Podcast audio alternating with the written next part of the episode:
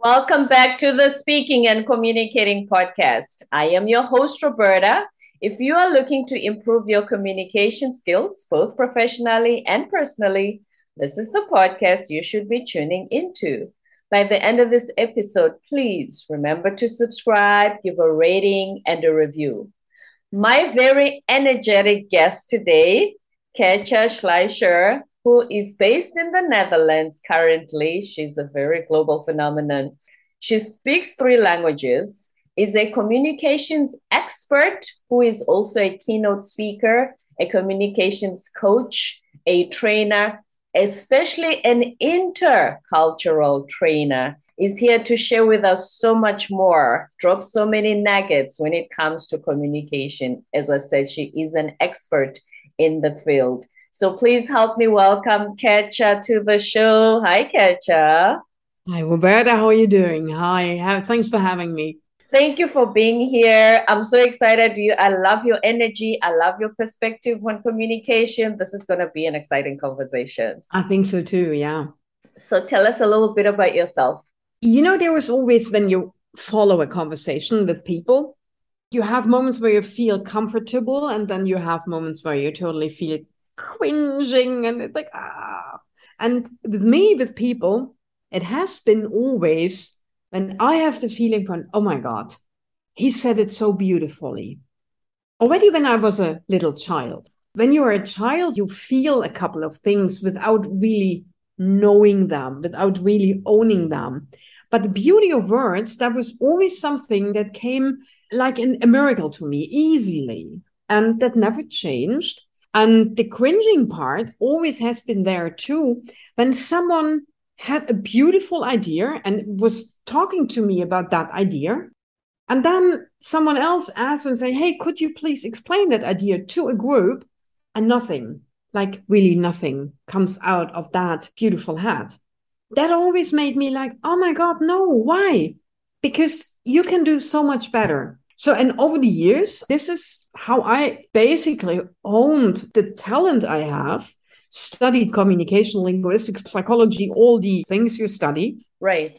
I turned that feeling into a talent and into a business. And so I'm worked for corporates for 20 years as their spokesperson, PR, marketing, all that.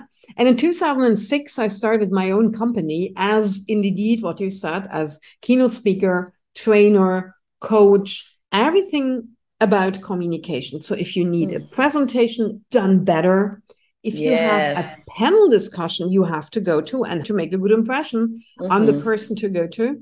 And what you said, indeed, my absolute pleasure is it to work with groups or individuals that incorporate different cultures. That could be different countries, there could be different continents, but it could be different cultural clusters like okay there's a marketing person that has to explain things to people from procurement or mm.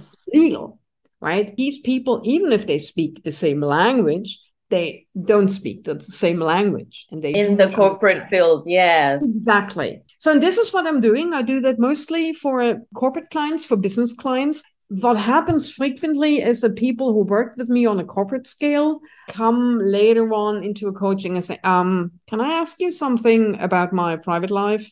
Yeah. But usually I'll be asked to speak in front of bigger groups to enhance their communication. And I do that in trainings too. Yes, I love that. And especially like you said, when we talk about intercultural differences, we always think different nationality, different language. These big corporations are becoming more global. So they have offices in other countries or they have staff in the same department from different nationalities. A lot of us don't think about one department being culturally different from another. Always, if you sit in a meeting uh, with marketeers and let's stick to finance department or procurement, it is like really they come from two different planets and in my work, it's beautiful if I can mend, if I can bring them closer together, because both of them have beautiful ideas and both of them are right in their own perspective. Job descriptions, yes. Exactly. Mm. there is not just one way, there is millions of ways. And if I can support these people to understand each other more easily and to enhance the result by that, then everything is fine. Mm. You mentioned doing a better presentation. So let's say you're a marketing person and you want to do a presentation so that the procurement or finance people get the buy-in of what you're trying to do, why you need the money to do the marketing campaign. Give us three top tips of what you should incorporate into a presentation for it to be fully convincing. Let me expand a little bit to four things, the four areas you should look into. Mm. And one of the areas you could use from out yourself is everything you can do for that particular audience you're addressing that has to do with body language. So if you prepare your presentation up front, even before you open up any PowerPoint slide or whatever support you're going to use, have a look at your own body language and check what is for that audience, for that surrounding appropriate what is impactful? Do I need to stand up while the others are seated, which is a strong signal? Mm. Or do I sit down while everybody else is seated as well? These are decisions you should not leave to the moment. This can be prepared and should be prepared up front. So body language is one of the biggest points where you should look to right. what, what are my gestures? Where do I stand in the room? Many things can be adapted, can be adjusted to our needs, to the needs of our presentation. And the second quadrant is everything that has to do with the structure of the presentation or the talk, whatever it is. How do I start? How do I lead through? What are my main messages? What are my anticipated takeaways? If I do not plan that ahead, I just have a follow up of a couple of graphics in my presentation. I might not end up with my audience where I want to end up. That is, mm. That's the hmm. second one. So, how do I end? How do I want them to take away? Yes. Yeah. So, and you can anticipate that. One question I always consider a very helpful one is that you imagine that people leave your talk, your presentation, the conversation you had, and imagine there would be the next day a headline in a newspaper or a news website. What would that headline be? How would that headline sound or look like? A headline is never long. And let's assume that the 200 people who were just listening to your talk, everybody has a different headline. And then uh, probably your key message wasn't clear. was all over the place. And third one is everything language. We call it lingus. So this mm-hmm. is something you should prepare up front. And you were mentioning that the clusters, right? Uh, when I'm speaking to accountants, I probably use different language. I do use different analogies. I use different key visuals, right? Where's my intonation? Do I intonate where it's important? Or do I just have this modulation that never changes? right? So that. So, and this again, you can prepare. You should. It's nothing that you should decide on in the moment. No. Quadrant number four, we call sensors. Every time an audience graces you with its presence, they are there for you and for what you have to say. This is a source of energy. These people bring their life experience, they bring their daily experience. They bring their experience in the moment. So when you have a presentation, let's say at 8:30 in the morning, and you're the first to present in a long day, in a long row of presentations, that's the difference than when you are the last one and everybody is hungry and yes, thirsty and cranky and tired. exactly. right. So that requires a different interaction. I'm, I'm not saying that you should present in the morning or in the evening. That's not important. But my point is, you should have a look at the circumstances, at yes. the frames around you. Who is speaking before you? If you're coming after the CEO of the company, mm. it requires a different opening if the CEO speaks after you, it probably it's requires different. a different ending. These four quadrants is something you can do upfront. And I'm German. I love planning. Mm, mm. Everything that can be done upfront in a presentation, in a talk, is well invested time because on stage in a conversation there is rarely rarely room for anything really planning re- actually reduces the fear whatever yeah. anxiety the more you plan the less afraid if at all you are about your presentation and your speech so yeah. it actually helps you feel much better and much more totally. confident about your yeah speech. yeah yes even if when things go wrong you have probably prepared a scenario b or a plan C. And all of a sudden, if you have practice, mm-hmm. you can fall back to that. Then the nervousness is not that strong anymore. You don't panic. Yes. Yeah. You can be flexible. You can yeah. find that moment to play around with your audience, connect with them. Yeah. Which brings us to that big word connection. What makes us connect with our audiences and why is connection so important? Let's start with the, the second part of the question. Okay you do it for them. This is such a preliminary, important point you have always to be aware of. You are not in a presentation or on stage for yourself mm. or for your boss. No, there is an audience that invests time and energy. And this is worth your best efforts. And the first part of that is, and the beauty of it is that your audience comes with the wish to connect to you. They want to be entertained. They want to be informed. They want to be integrated. Mm-hmm. They want to be connected to. So this is an open door. And we, as presenters, as communicators, we better live up to that because in the end, if you plant the seed of your messaging into someone else, if you anchor your message, then you'll have a chance that the person, the group of people, is talking about what you have said to others. And that's what we call spreading the word, right? Yes. So that is the only way to achieve that is to connect to your audience. And that's why audience connection to have a conversation on eye level even if you're on stage and the audience is sitting somewhere down below in the dark, mm. it should still be a conversation. The moment you leave that conversation and start explaining or preaching or all the things that make a presenter fly away and leave the audience behind, that is the moment where the connection is getting broken and where you simply lose. That's what we always call you lose your audience then. Mm. because now you make it about you and not about them. Yeah. Yeah exactly. And it should be to a certain extent even if if you are the expert in the field that's why they ask you to give that presentation. Right. it is you do that for them. It, it, indeed you're totally right. It should be always an us. Even if you are the person explaining things it's never an me and you. Exactly. Yeah. Mm. speaking of explaining things let's take examples of things like data or stats or very tech high tech language.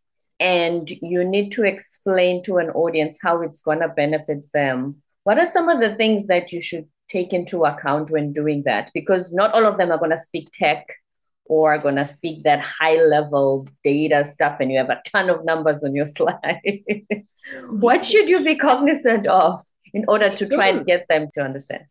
We shouldn't speak tech. Behind the numbers, there is always a message. Behind every graph, there is a the idea for a story. Let's assume you have to present the result of a research. And in your research, it says that the percentage of this and that has been improved by 20% over the last six months. Mm. Now, the number per se doesn't help us. What helps us if, if you make that relate to what has happened in the past, what is the projection for the future? Is 20% a lot? Is it little? Is it more than you expected? Is it less than you expected? And from there, all of a sudden, there is a communication cluster build up that we can turn into a story. Let me give you an example of an insurance company. They had a research, and for them, terrible results was that they had personal contacts, like face to face contacts with their clients, statistically only once in seven years. Once in seven years, they spoke to their clients? Exactly. Telephone and everything, fine, but once in seven years. One on like, one. They were like, oh my God, we are so bad. Right? Now, the number seven was all of a sudden raised as the most important number. Now, we had to, in this presentation I was working on, uh, we had to translate that number into something that was really meaningful to the employees that had a connection to what okay procurement could do marketing could do communication could do so everybody right the number per se didn't say anything mm. but the moment you relate that There's number story behind it yeah exactly to goals and build a story out of that then it becomes a narrative and the narrative is most likely the thing that people are going to tell further Mm. Mm. The, mm-hmm. the numbers are cool, but they are just the beginning. Yes, they're not the full story. Mm-mm. Mm-mm. Mm. This is why we emphasize the importance of storytelling. Yeah. Yeah. You know, I'm, I'm an advocate of storytelling for more than 20 years now. Let me put it carefully. Everybody says, oh, it's the storytelling, while they mean content marketing. Mm? Content marketing is no storytelling. content marketing is content marketing. Content marketing.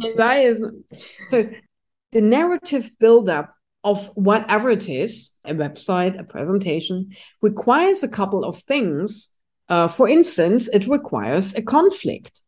Mm. If you don't have in what you are going to tell, present, if there is no conflict, the audience cannot relate to it. The audience cannot relate to the hardship of your task they cannot relay that it was complicated to overcome all the obstacles. And that is why, in the end, they cannot applaud your success. So you have to take your audience on this journey. Yes. What was the moment where you all of a sudden realized, okay, we can't go on like that, or we are bankrupt? For instance, the audience needs emotionally to understand your pain and only then they can connect to the solution you offer mm-hmm. emotionally. And that process is very often at least what i see is absolutely in the preparation of communication underestimated. We should take more time and energy and put it into that particular aspect. But that's why we love movies. The yeah. storyline has conflict. Exactly. So in your storytelling one i think the conflict also makes you relatable because yeah. everybody's got problems. No. So if you start with this was tough, this was the conflict, and this is the journey I went through to overcome or to get to the point where there was success in the end, everybody can relate to that. Or two parts of it, and all of a sudden yes. you're emotionally connected, right? The audience has to feel what happened to you amazement, pain, and all the emotions we have, your frustration if you do not show that, they will not so easily connect to your solution, to your yes. idea you're going to present. Mm. We always say storytelling is like the door opener. It's nothing without the facts, the research, and all the stuff you have to do. But on the other hand, if you bring it with a story, it is much easier for the audience to digest what you say, to relate to it, and to act accordingly. And that is the most important part. In the end, we want your audience or our audience to do what we intended them to do. That is making us impactful and successful. Yes, to take the necessary action after they listen to your message. Mm-hmm. Yeah, yeah. Now, when it comes to communication, we say on this podcast, it will benefit you both professionally and personally. Have you found that with some of your clients, even though you coach them in the corporate arena, that even personally, sometimes that translates to them having better relationships? It always does. Even if the first meeting or the source is a professional one that people find me, it is always because we are human beings. We do not leave our personality in the office or in our workspace, wherever that is nowadays. Yeah. Um, and then we we strip down the personality and then we go home and are a different person.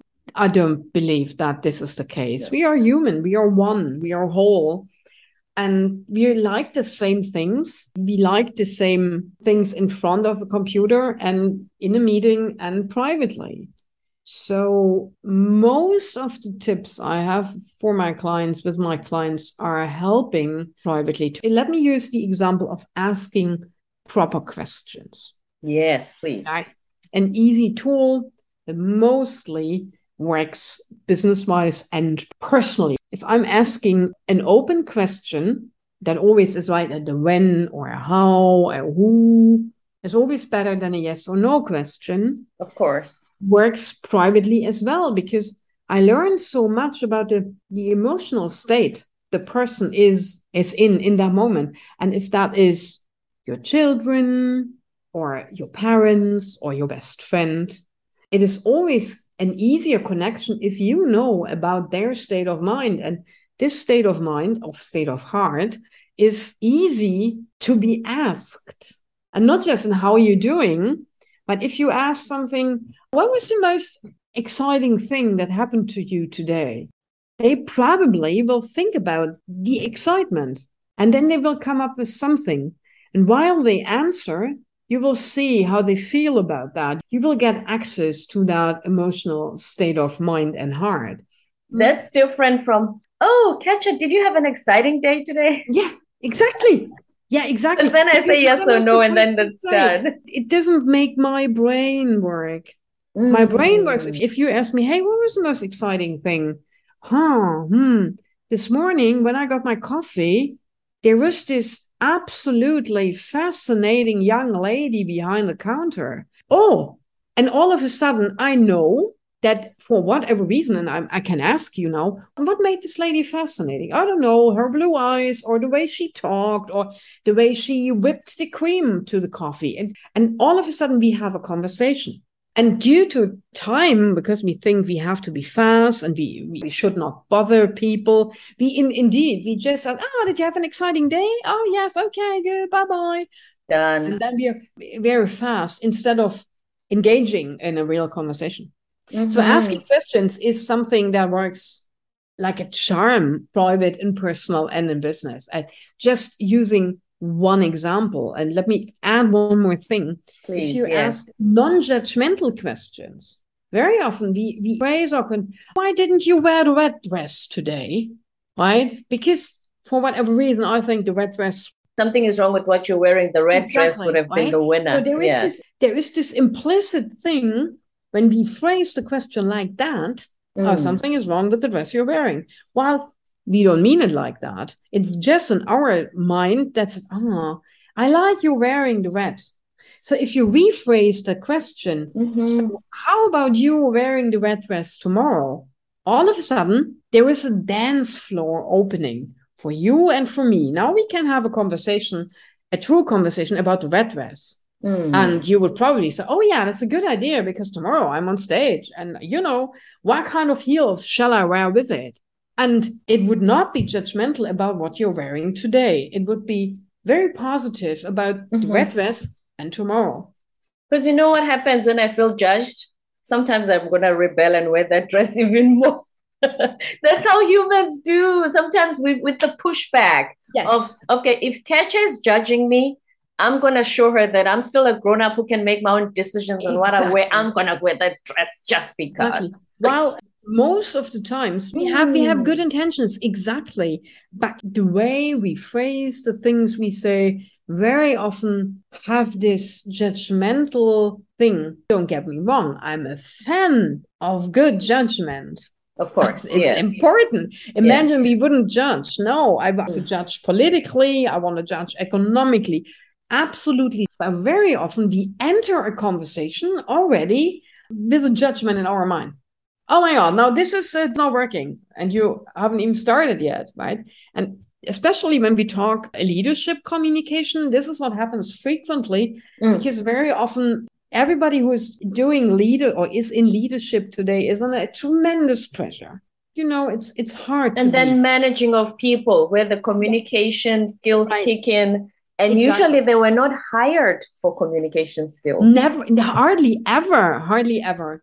So we should do that much more, but we, we don't. So all of a sudden, then daily life kicks in, uh, daily KPIs, procedures, products, whatever. And all of a sudden, there is a huge pressure, which Mm. makes it very often absolutely hard to ask a non judgmental question because a judgmental one would be so much faster. to get to the point. exactly. But on the long run, it damages the relationship you have built up with your team, your peers, with management, right? Mm. So very often it helps just to take a tiny baby step back and use a second to think about proper phrasing for this particular moment, for this particular situation, having looked at the person you were talking to or the group of people. Mhm. And we do speak a lot about leadership in this podcast. What else besides asking quality questions should leaders remember when communicating, especially with their teams? What people probably would expect me to say is, oh, you have to listen.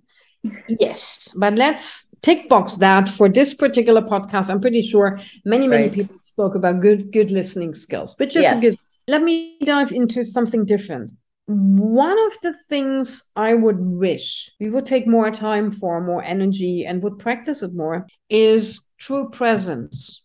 Let's assume we you called a meeting. You're the manager, you're the you're the boss, you lead a group of, and you call a meeting of 20 people. And sometimes it's very small signs of body language, of belonging, of how you open this meeting, how you lead through that meeting that show the people that you were there through the whole process. Mhm. Very often, what happens is okay, meeting kicks off, and then boss says, okay, good. Thanks, everybody, for being here. And you know, and the, the mind is not with work at this moment. The mind is already with agenda point one because time is ticking. If you have um, a leadership position, if you would really took the effort to be more in this tiny little moment, then we will, even before one word has been said, will connect to each other in a different level. So this is something I really would wish leaders would do more.